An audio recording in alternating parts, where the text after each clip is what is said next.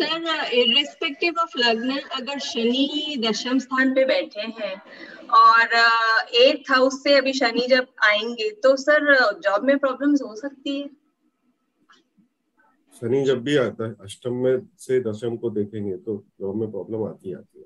ये ज़रूरी नहीं है कि सस्पेंशन ही आए। बट वो थर्ड अगर अष्टम से जब भी दशम को देखेगा तो तृतीय दृष्टि से देखेगा।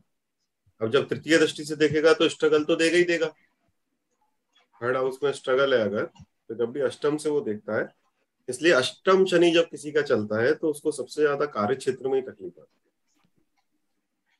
है। कार्य क्षेत्र में मेहनत करना, कराएगा ज़बरदस्त, और धन का नाश कर देता, और बुद्धि भ्रष्ट कर देता। तो तीनों चीज़ें गलत हो जाती है उस समय उसकी। वैसा है। तो इरिस्पेक्टिव ऑफ़ द लग्न है ना? हाँ जी, भीष्मराज सर, मेरा एक प्रश्न है कि दो है खास में। जब गुरुजी बोलते हैं और जैसे कि ज्योतिष इंडिकेशन है, उसको बदल सकते हैं, इसी जीवन में मोक्ष है। जैसे कर्म वाला वीडियो आया था। बहुत इफ़ेक्टिव था। उससे काफ़ी लोगों का एक एक डिफरेंट माहौल बन गया उससे, आप साधक लोगों के लिए भी और तो हम हम ज्योतिष के हिसाब से कहते वो तो होके होके ही जाना है। तो इसमें थोड़ा कंट्राडिक्ट या कन्फ्लिक्ट जैसा मेरे को मन में आता है कि ग्रह को तो होके ही जाना है और एक इंडिकेशन है बदल सकते हैं। इसके बीच में कैसे हम ज्योतिषियों और गुरु कृपा को बैलेंस करें या अंडरस्टैंड करें? देखो, इसमें यार ऐसा है कि जिसके चार्ट में योग नहीं होता है, वो कर ही नहीं पाता जो गुरुदेव कह रहे हैं। पहली चीज़ तो ये। जो गुरुदेव कह रहे हैं, उसको करने के लिए इच्छा शक्ति या फिर मन की स्थिति बनेगी कैसे?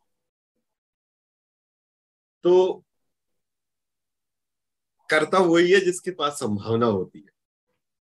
है ना? As a guru he can never say you can not get moksha in this part how he can say that क्योंकि आप जितना भी आगे बढ़ जाओगे वो अगली बार तो काउंट हो ही जाएगा हम्म। तो वो तो अगर आपके गुरु है तो इस चीज़ से उनका संबंध नहीं है कि भाई इस जन्म में कि अगले वो तो गुरु है तो वो तो सोल के साथ में कनेक्टेड है हम्म।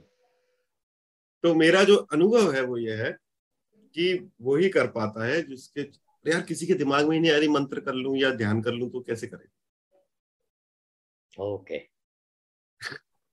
तो वो वो जो परिस्थिति और अपनी साधनाएँ नहीं छूटती क्या? हम्म। अपनी भी साधनाएँ छूटती हैं अपना भी सब होता है। बड़े बड़े ऋषि मुनियों को भी आ, साधना तो वो काल का प्रभाव तो है ही। बट हम्म, हम्म, आपका अगर बहुत ही ज़्यादा कंसिस्टेंट है behaviour in terms of your sadhana दस साल हो गए एक दिन का भी गैप नहीं है एक दिन भी मन मार के नहीं की है वो भी भगवान की कृपा से ही होगा।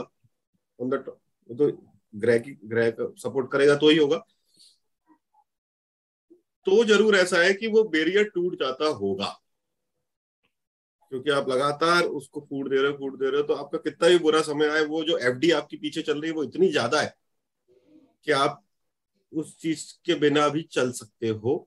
और फाइनली एक समय तो ऐसा आता ही होगा कि आत्मा के पास इतनी चॉइस होती होगी कि उसको क्या चुनना है। बट मेरा जो मानना है वो ये है कि वो समय मतलब वो व्यक्ति के पास, जो उसके पास ये चॉइस आती है, उसका चार्ट में संभावना होती है तो ही आती है। वही आती है। ओके